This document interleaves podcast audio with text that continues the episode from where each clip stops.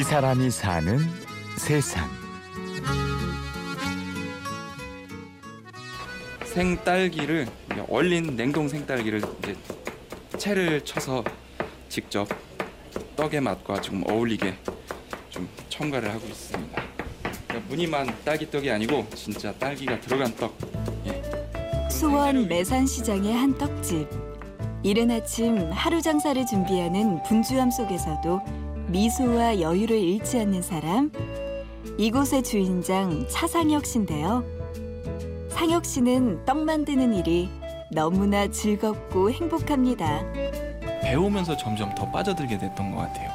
쌀가루도 같은 경우는 직접 로라를 조여서 쪼이는 그 힘에 따라 가루의 곱기도 다르고 반죽의 그 끈적임도 다르고 맛도 다르고 찌는 그 시간에 따라도 다르고 어떻게 보관하는지에 따라 다르고 정말 그 기술자가 아니고 그 집의 손맛이 아니고서는 그 똑같은 맛이 나오기 어려운 그런 것 중에 하나라는 거예요. 더 독보적인 그런 자부심도 같이 느끼게 됐죠. 떡 이야기를 할 때면 사랑에 빠진 사람처럼 목소리가 들뜨는 상혁 씨. 그러나 이 일을 찾기까지의 과정은 순탄치만은 않았습니다. 갑작스런 화재로 아버지 공장이 잿더미로 변한 것이 그 시작이었죠.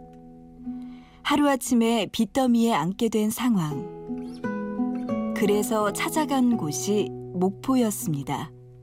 원양어선을 탈 생각이었죠. 배를 타려고 한다. 배 타면 얼마나 받을 수 있냐. 계속 돈의 얘기만 계속 꺼내니까 그분께서 듣다가 답답하셨는지 바다는 힘들게 배를 타고 나가서 가서 그물을 쳐서 고기가 걸리면 그 고기를 팔아다가 돈을 받아서 그걸 월급으로 주는 거지 바다에 배를 타고 나간다고 돈이 생기는 게 아니다. 뭐에 그렇게 쫓겨서 어, 돈만 그렇게 생각하는지 모르겠는데 이게 그렇게 큰 돈을 버는 일이라고는 생각하지 마라. 돈을 쫓는다고 돈을 벌 수 있는 건 아니다. 상혁 씨는 진로에 대해 좀 더 깊이 생각하게 됐습니다.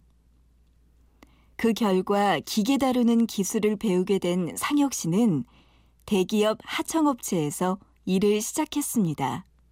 그런 기계 쪽으로 꿈을 키웠던 게 아, 이쪽에서 하면 뭔가 이렇게 다른 업체들하고도 연결이 돼서 내 일을 내가 사장님이 돼서 이런 걸 할 수 있겠구나 했는데 우리 지금 그 1차 밴드에 있는 사장님도 사장님이지만 사장님이 아닌 모습인 거예요.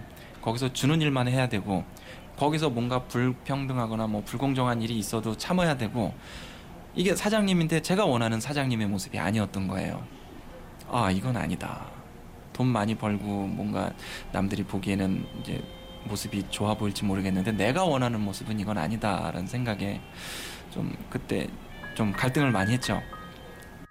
고민 끝에 기술을 배우고 취직도 했지만 그 일 역시 상혁 씨가 원하는 일은 아니었습니다. 그런데 기회는 생각지도 않게 찾아왔습니다.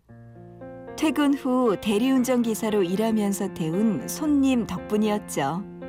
우연히 떡집 사장님을 태웠어요. 타시자마자 이제 푸념을 하시면서 아휴 내 기술이 한 40년 된 기술인데 너무 아까운데 요즘 젊은 것들은 힘든 일은 죽어도 안 할라 그래서 내 기술 아까운데 그냥 난 이렇게 죽어야 된다고 그 말씀을 딱 듣는 순간 지금까지 제 머릿속에 정리돼 있던 그 직업과의 어떤 접촉이 딱 스파크가 일어나는 듯한 뭔가 사장님인데 제가 원했던 사장님이라는 모습이 점점점 가까워오기 시작했어요 얘기를 들을수록 그래서 찾아뵙겠습니다 하고 명함 한 장 받고 내려드렸어요 그날 떡집 사장님과 이야기하면서 상혁 씨 마음속에는 강렬한 불꽃이 일었습니다.